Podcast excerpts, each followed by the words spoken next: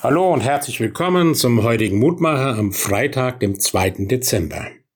Mit der Losung aus 4. Mose 11, Vers 29 wollte Gott, dass alle im Volk des Herrn Propheten wären und der Herr seinen Geist über sie kommen ließe. Worte des Mose in einer Zeit der großen Müdigkeit und Bedrängnis in seinem Volk Israel. Zwei Jahre waren sie nun schon auf der Flucht in der Wüste, manche Kurve gezogen, manches war noch nicht in Sicht gekommen vom gelobten Land. Wie soll das weitergehen? Alle warteten, dass Mose immer der starke Held und Führer war, der er gar nicht sein konnte. Und da bat Mose Gott um Hilfe, um Weisheit und Gott sandte auf einige im Volk seinen Geist, dass sie den Mose in besonderer Weise mit unterstützten.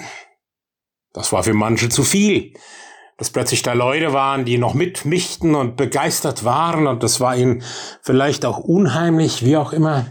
Und daraufhin auf dieses weitere Murren dann die Antwort des Mose wollte Gott, dass alle im Volk des Herrn Propheten wären. Warum? Ja, weil sie von Gottes Geist erfüllt sind, von Gottes Geist bewegt sind, weil sie hören auf das, was Gott tut, ihnen sagt, weil sie es im Herzen bewegen und erwägen und sich davon bewegen lassen. Wir alle sind als Christen in unserer Zeit gerufen, ein Zeugnis zu sein von der Kraft Gottes, von seiner Gegenwart, von seinem manchmal stillen und leisen, aber klaren Wirken. Dazu braucht es aber das Hören auf ihn und das Bereitsein für das Wirken seines Geistes.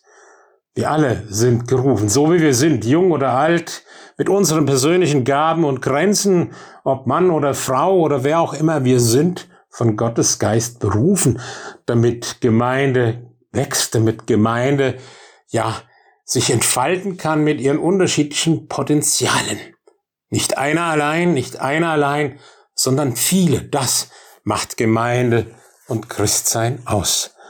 So bitten wir dich, lieber Herrn Gott, auch in den ja, Herausforderungen unserer Zeit, dass wir offen sind für dein Reden und Wirken, dass wir uns offen halten für das, was du uns zu sagen hast und dass wir von deiner Kraft zehren, auch mitten in aller Schwachheit, in aller Begrenztheit und Herausforderung. Segne und erfülle du uns mit deinem Geist. Amen. Es grüßt dich, ihr Roland Friedrich Pfarrer.